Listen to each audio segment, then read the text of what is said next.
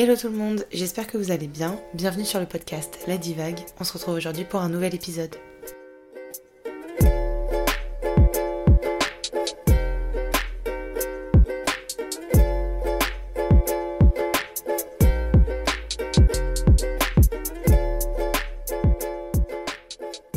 Hello, j'espère que vous allez bien. On se retrouve aujourd'hui pour le septième épisode du podcast et aujourd'hui on va parler du fait d'être people pleaser. Avant de regarder les caractéristiques types d'un people pleaser, ce qu'il faut bien comprendre dans ce terme, c'est que c'est quelqu'un qui a extrêmement besoin d'être aimé et valorisé par les autres et du coup qui va mettre plein de choses en place pour que ce soit le cas. La première caractéristique du people pleaser, c'est souvent qu'il est considéré comme trop gentil, hyper attentionné, hyper empathique ce qui sont euh, des très bonnes qualités, attention, mais le problème c'est le trop devant, parce que quelqu'un de trop gentil peut être du coup aussi un petit peu moins pris au sérieux, et on peut aussi un petit peu jouer de cette gentillesse. La particularité aussi chez les people pleasers, c'est qu'ils ont beaucoup de facilité à être comme ça avec les autres, mais ont beaucoup de mal à l'être avec eux et à s'accorder l'indulgence qu'ils méritent aussi, et la gentillesse et les attentions et l'empathie qu'ils ont besoin aussi de recevoir. La deuxième caractéristique des people pleasers, c'est qu'ils ont beaucoup de mal à dire non. En fait, ils dépendent tellement des besoins, des attentes et des envies des autres qu'ils ne vont pas du tout écouter les leurs et donc ils vont avoir beaucoup de mal à dire non. Par exemple, si on leur propose de faire telle activité, ça les enchante pas du tout, mais pour faire plaisir aux autres, ils vont dire oui parce que déjà ils ont même pas consulté s'ils ont envie ou pas. Mais en fait, la question ne se pose même pas vu que la personne en face a envie. Et eh bah, c'est son envie qui prime et donc on va dire oui comme on l'a dit juste avant, c'est des personnes qui font tout pour convenir aux attentes des autres.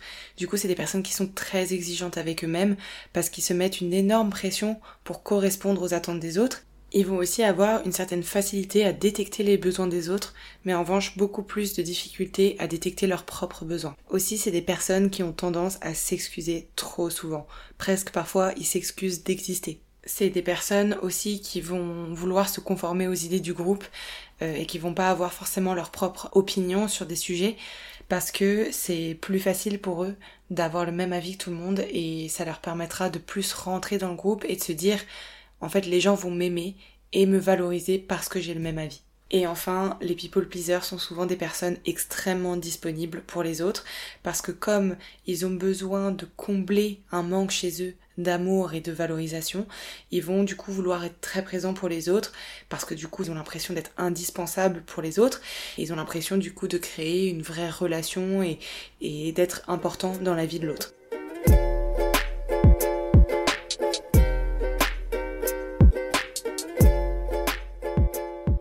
Maintenant qu'on a fait le bilan des caractéristiques types d'un people pleaser, je voulais préciser que être people pleaser n'est pas forcément quelque chose de négatif tant que ça ne vous fait pas souffrir. Mais c'est important de prendre conscience que faire trop passer en avant les besoins des autres versus les siens, je pense qu'on peut finir par être malheureux de la situation. Mais évidemment que dans les caractéristiques types que j'ai décrits avant, il y a des choses qui sont super positives. Évidemment qu'être gentil, attentionné, empathique, c'est génial. Évidemment que d'essayer de détecter les problèmes des autres et leurs besoins, c'est aussi important. Évidemment qu'être disponible pour les gens qu'on aime, c'est important aussi. Je dis pas qu'il faut devenir l'inverse de people pleaser qui est égoïste. Il faut juste trouver un peu la balance entre les deux parce que les besoins des autres, c'est hyper important, mais les siens aussi, et il faut savoir les écouter pour vous parler de ma petite expérience personnelle par rapport à ce sujet. J'ai été extrêmement longtemps people pleaser et je considère que je le suis encore. Hein. C'est pas du tout quelque chose qui s'en va euh, parce qu'on l'a décidé. Je le suis depuis vraiment que je suis toute petite. Je suis la dernière d'une famille de quatre enfants, certains qui ont pris plus de place que d'autres, et j'ai toujours voulu être un peu l'enfant modèle, la petite fille parfaite qui fait pas trop de bruit, qui dit pas grand chose, qui est juste gentille et qui fait attention aux autres.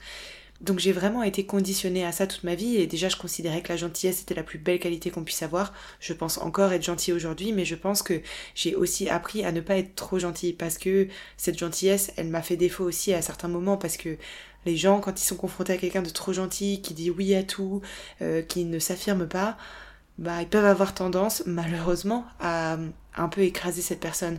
Et du coup, j'avais beaucoup de mal à trouver ma place. Je m'effaçais un peu toujours et, et je voulais trop plaire aux gens parce que j'avais hyper peur d'être abandonnée en fait, je réalise. Et du coup, j'ai entretenu ça en essayant d'être vraiment la fille parfaite, l'amie parfaite, la copine parfaite, d'essayer d'être comme ce qu'on attendait de moi dans tous les contextes possibles. Et en fait, ça fonctionne pas. Ça fonctionne pas tout simplement parce que je le faisais pour les mauvaises raisons. Je le faisais pour les autres, je le faisais pas pour moi. Alors qu'en vrai, évidemment que c'est bien de vouloir être quelqu'un de parfait, en tout cas de s'améliorer au quotidien. C'est quelque chose que je prône encore aujourd'hui, mais juste maintenant je le fais pour moi, je le fais pas pour les autres. Évidemment que les autres font un peu partie de l'équation parce que je suis quelqu'un qui vit en société et j'ai envie de continuer à, à être quelqu'un de bien pour les gens qui m'entourent, c'est évident. Mais aujourd'hui, j'essaye de le faire beaucoup plus pour moi que pour les autres. En tout cas, j'essaye de moi voir ce qui ne va pas chez moi, mes petits défauts, les petits trucs que je pourrais améliorer, et je vais les changer pour moi. Et par définition, je deviendrai une meilleure pote et une meilleure copine, etc. Mais je veux pas le faire parce que c'est ce que les gens attendent de moi. Dans mon cas, être people pleaser, ça m'a vraiment fait beaucoup souffrir parce que j'attendais énormément de la part des gens et je pense que j'ai fait souffrir mes potes aussi par la même occasion parce que du coup j'en attendais beaucoup beaucoup de leur part parce que moi je leur donnais beaucoup.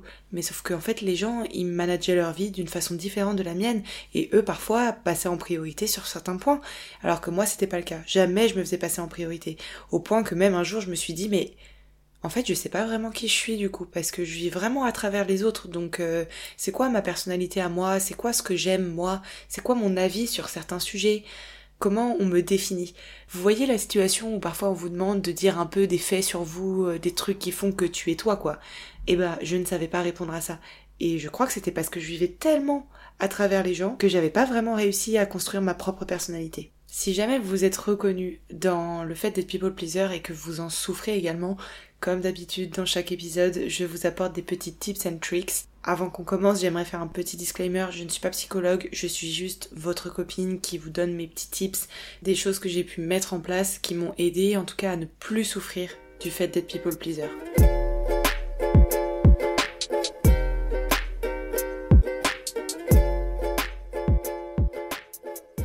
Mon premier tips pour être un petit peu moins people pleaser, ce serait d'apprendre à se connaître. Ça paraît un peu bête dit comme ça, mais en fait moi je réalise que pendant toutes ces années où j'essayais juste de satisfaire les besoins des autres, bah je connaissais pas du tout mes besoins à moi. Je savais pas du tout ce que moi je valais qui j'étais et qu'est-ce que j'aimais ou pas, quelles étaient mes vraies opinions sur les sujets.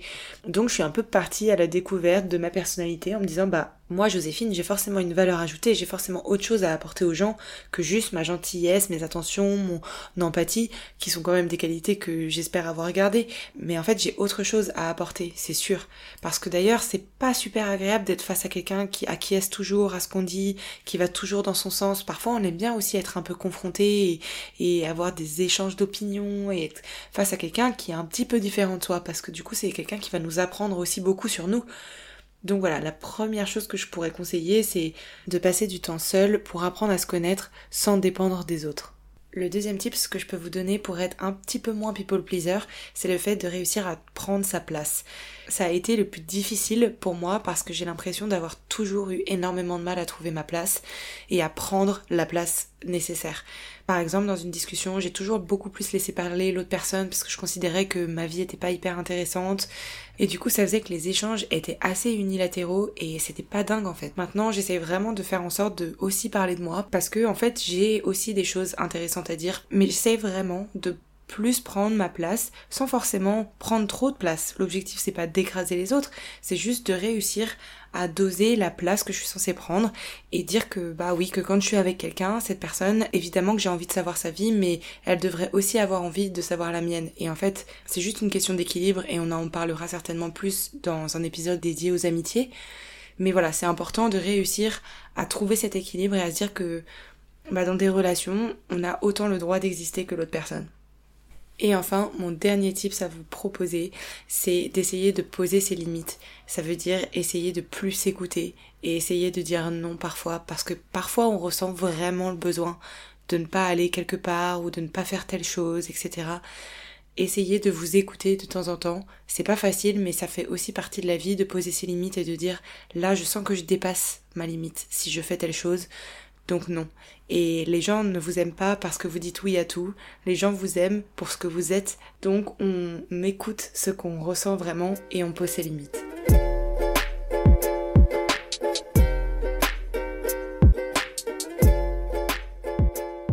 je crois qu'on a fait le tour du sujet des people pleasers. N'hésitez pas à me faire des retours sur vos expériences peut-être par rapport à ce sujet ou sur des tips que vous pourriez conseiller aussi à d'autres personnes. En tout cas, j'espère que le sujet vous aura plu. N'hésitez pas à me dire aussi ce que vous en avez pensé, à liker le podcast si le contenu vous plaît. En tout cas, je vous souhaite une très bonne semaine. Merci encore de m'avoir écouté. N'hésitez pas aussi à me donner des recos de sujets que vous voudriez qu'on aborde ensemble. Je vous fais plein de bisous, bonne semaine et à très vite pour de nouvelles divagations.